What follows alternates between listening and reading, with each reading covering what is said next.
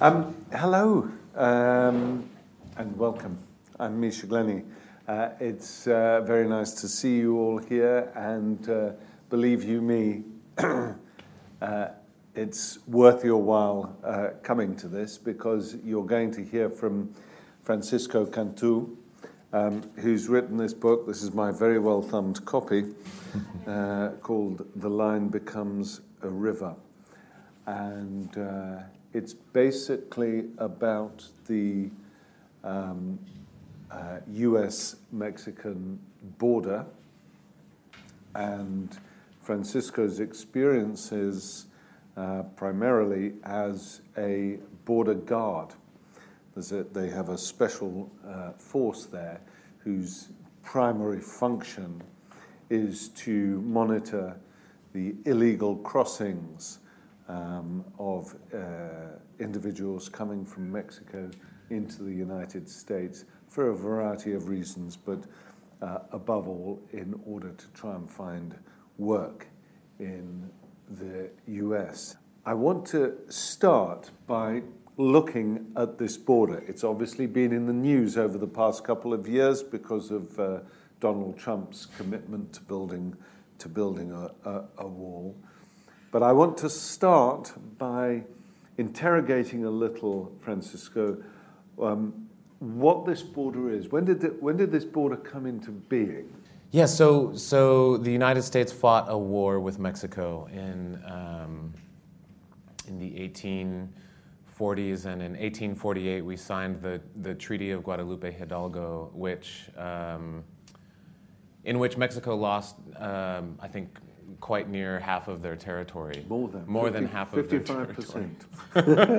um, and so, you know, in in in Arizona, where I live, and in many parts of the south, of the American Southwest, um, you know, there's this sort of adage or saying that many people who who trace their lineage in the Southwest back um, hundreds of years, you know, they say the that we didn't cross the border, the border crossed us which is quite quite literally true for, for many of these people who you know they went to sleep one day uh, in Mexico and woke up the next and they were in uh, the United States.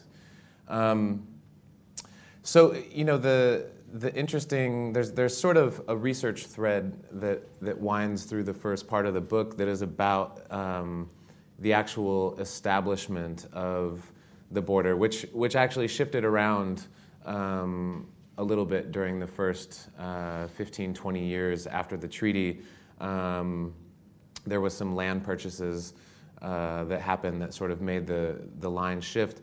And so, you know, I became, I was very preoccupied in, in writing this book with sort of um, what borders we accept as natural and, and what borders feel to us imposed. Um, because you know, I, I, grew up as the son of a, of a park ranger, so I grew up very close to the outdoors. And, uh, you know, there's, I think, one of the overwhelming feelings that you have when you go to a remote part of uh, the US Mexico border is that, I mean, it's quite a simple revelation, but it, it, it feels somehow profound when you're standing there, is that this landscape is completely, you know, completely the same on one side of the border than the other, which is sounds, of course, quite obvious. But um, you, you know, there are places where you can stand um, and look out across the desert and see this border line etched across the earth. Um, you know, with like big steel. 30 foot tall fencing, um, and then turn around and see, you know, just like a little barbed wire line snaking up into the mountains.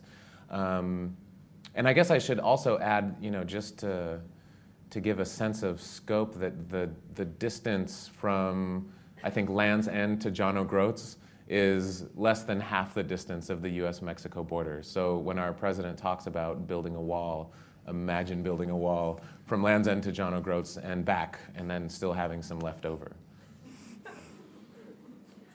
It's a ridiculous notion. so it was. Um, so, so this border emerged in the in the second half in its various iterations, second half of the 19th century, and then in the in in the teens and the 1920s, um, it became the focal point of people wanting to come into the United States illegally. But when it was first in order to find work rather as they do today. But in the first instance, instance, it wasn't Mexicans who were crossing the border, it was Chinese people. So, how did that happen?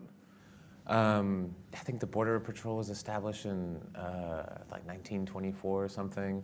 Um, and so, you know, there was, there was sort of um, our anti immigrant rhetoric of the day was, was, as you say, directed uh, at Chinese people. Um, we had a Chinese Exclusion Act, which was the first time that uh, the United States instituted a, a policy regulating in any way um, immigration into the country. And, um, and, you know, very shortly after the establishment of the Border Patrol, uh, prohibition happened in the United States. And, and so you then had um, smuggling, you know, bootleg liquor from Mexico being smuggled. Uh, and, and so, like, those were sort of the twin threats of the day. Yeah. yeah. So they established this, this, this border patrol, which has been in existence uh, ever since, monitoring uh, the comings and goings from Mexico. Um, fast forward to the present day, or at least to about 10 years or so ago, and you studied and graduated uh, in international relations at university. And most people in the United States, if they'd studied international relations, would go on and work in policy or work in business or work in academia. But you decided to take a different career path. What was that, and why did you do it? It's a good question. I mean, I think, you know, as you say, the path that was sort of laid before me was, um, you know, I, I, went to school in Washington, D.C.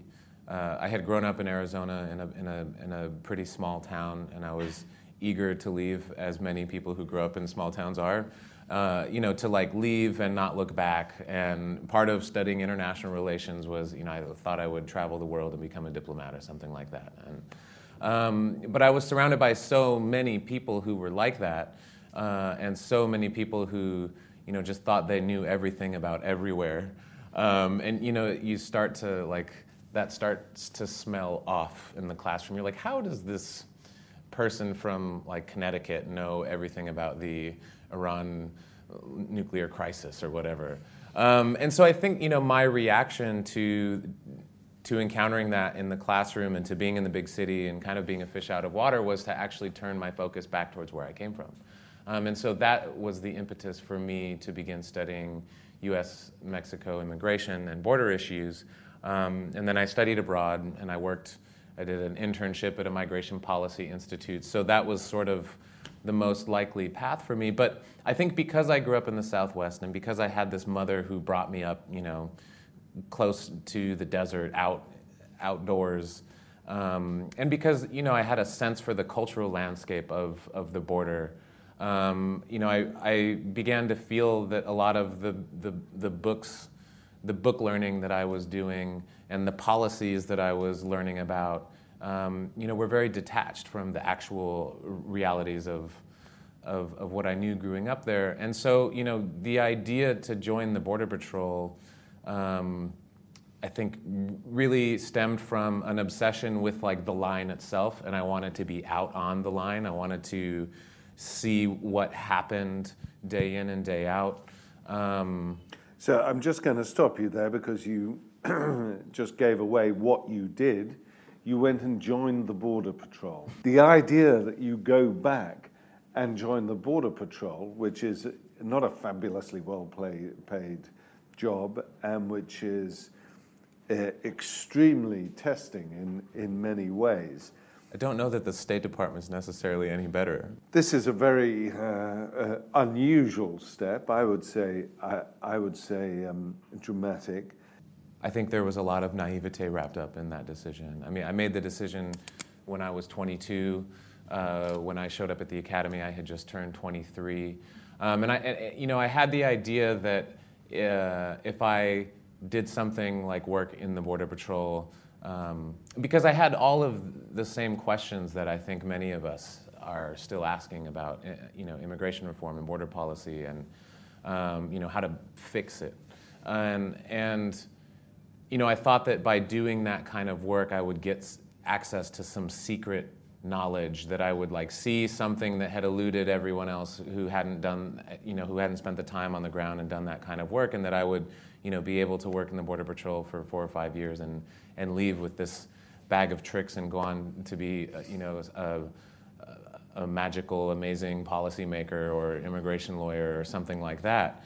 Um, and so, you know, I knew, I mean, my mother, first of all, was terrified that I had decided to do this.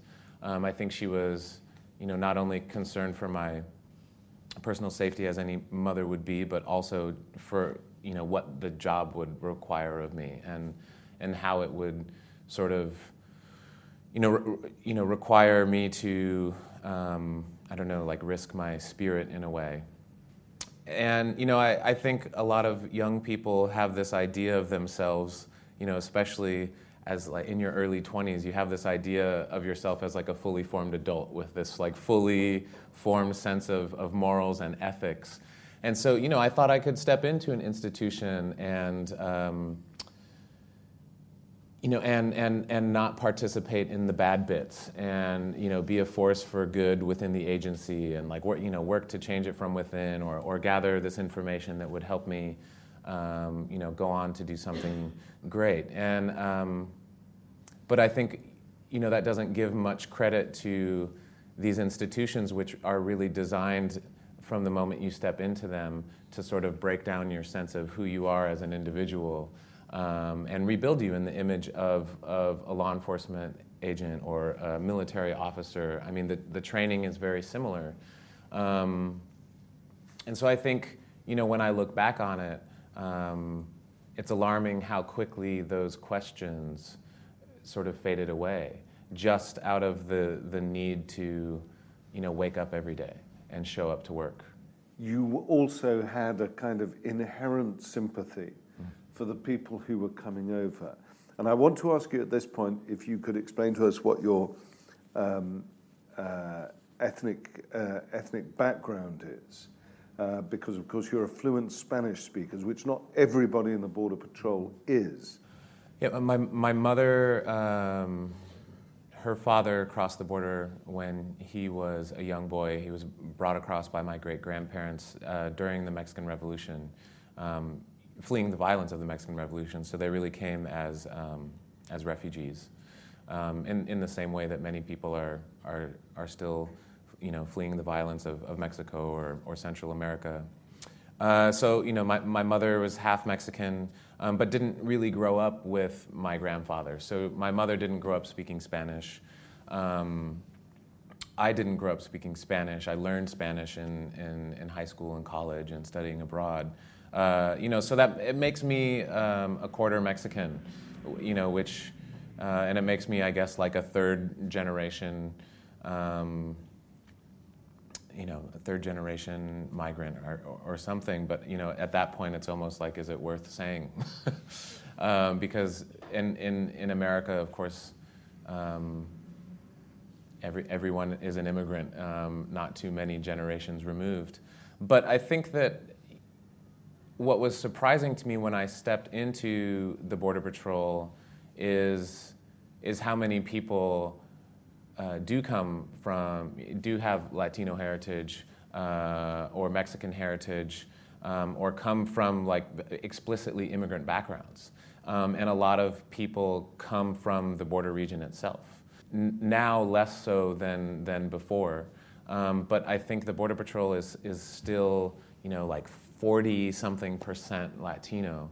Um, and at one time, I think until the early 2000s, it was predominantly Hispanic.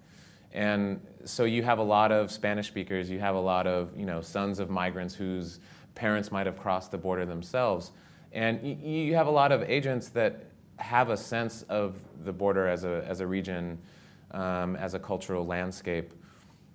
And so I, I was surprised because I think I, I, probably entered the, the job with a lot of the same preconceived notions that most Americans have about the Border Patrol, kind of like expecting to you know, encounter a bunch of like white racists who are like, stay out, keep them out.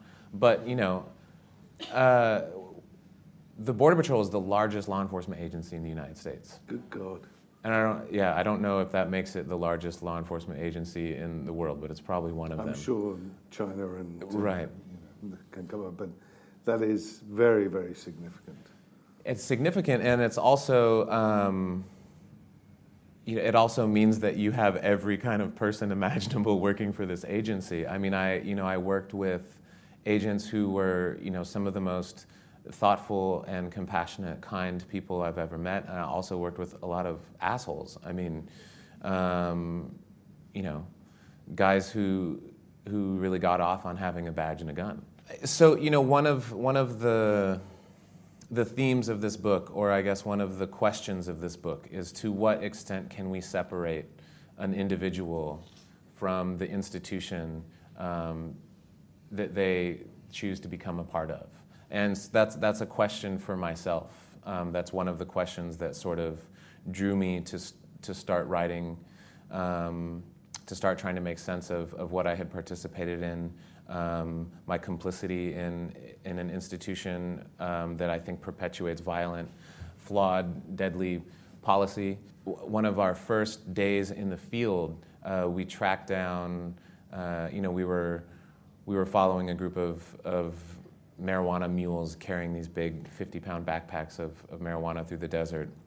And they, they, they, they scattered before we caught up to them and left behind uh, not only the drugs, but like a couple backpacks full of you know, personal belongings and, and belongings to get them through the journey. And um, you know, the senior agents who were our training agents sort of just like let everyone loose and kind of like gave the okay and i don't remember if it was ever like specifically communicated or if it was like a wink and a nod but like all of a sudden you know like everyone was was like you know strewing people's clothing on cactus and trees and like you know stepping on food and smoking people's smoking cigarettes out of the, the bags. And um, it was sort of this like strange scene of pandemonium. And, and, and, we, and it was being taught to us tacitly right? Like that that it is okay to destroy things and strew them out in the desert, and that the desert is, a, is also a place that you know is a trashy landscape that you can just you know trash. Susan Sontag, uh, in in her book um, regarding the pain of others, writes about. Uh, I think she is citing another journalist's work, uh, somebody who was covering.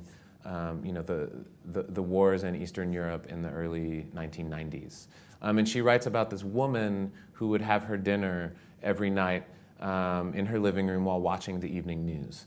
And um, the, this journalist, you know, would watch this woman. She'd watch evening news, and then evening news would be about, you know, a, a village that's being sacked, um, you know, 50 miles, uh, 50 miles away. Road, yeah. And then, you know, like progressively d- during a, a, a week or something, that violence grows closer and closer to this woman's doorstep uh, to where you know like she's she's eating dinner with the same peace and quiet and routine as every day and and watching news of like the village the next village closest to hers being burned to the ground and um, and that kind of disconnect is the kind of disconnect that that happens every day i mean i even when i was living there you know i would not read the news almost like intentionally, almost as like a, a per, like protection.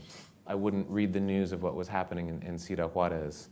We have to engage with the people in our communities who are most directly affected by, you know, border policy and immigration policy because, um, you know, they have absolutely the most to tell us. Like what opened my eyes more than working for the Border Patrol was was seeing this story unfold to someone I cared about. But they are the ones without the voices. So that's the ir- that's the irony is they have most to tell, but they have no way of articulating it. Or uh, you know, you came along and it was uh, you know very very fortunate, but Jose otherwise would not have had a way of articulating that. But I think that's that's sort of like the that's what we tell ourselves as as writers, right? But I think um, but I think that that's also it also shows us like where we need to move as a society and and you know like uh, as as like the industry like the publishing industry like giving a platform to those voices um, and and listening to those voices in our community and you know like where what we choose to do. Like in America after Trump was elected, I think uh, like the International Rescue Committee, the, the refugee, the main refugee assistance charity in the United States, yeah. like their, their donations surged, which is, is wonderful. They do really important work, but I think more important than, than, giving, than giving money, because it's easy to give money and feel good about yourself. Um, but what's more important than feeling good about yourself is like showing up with your time and your, you know, your attention, um, you know, to someone else. So like use that money to bail someone you know out of jail or to find someone, you know, help find someone a lawyer um, or, or to just like ask questions and, and listen because I think, you know, even, even in this country, right, like we all know people who, um, whether we realize it or not, have some connection to, to this like madness. And you know our, our kids are going to school with their kids. And you know like uh, migration is intricately woven into our, our society. Yeah.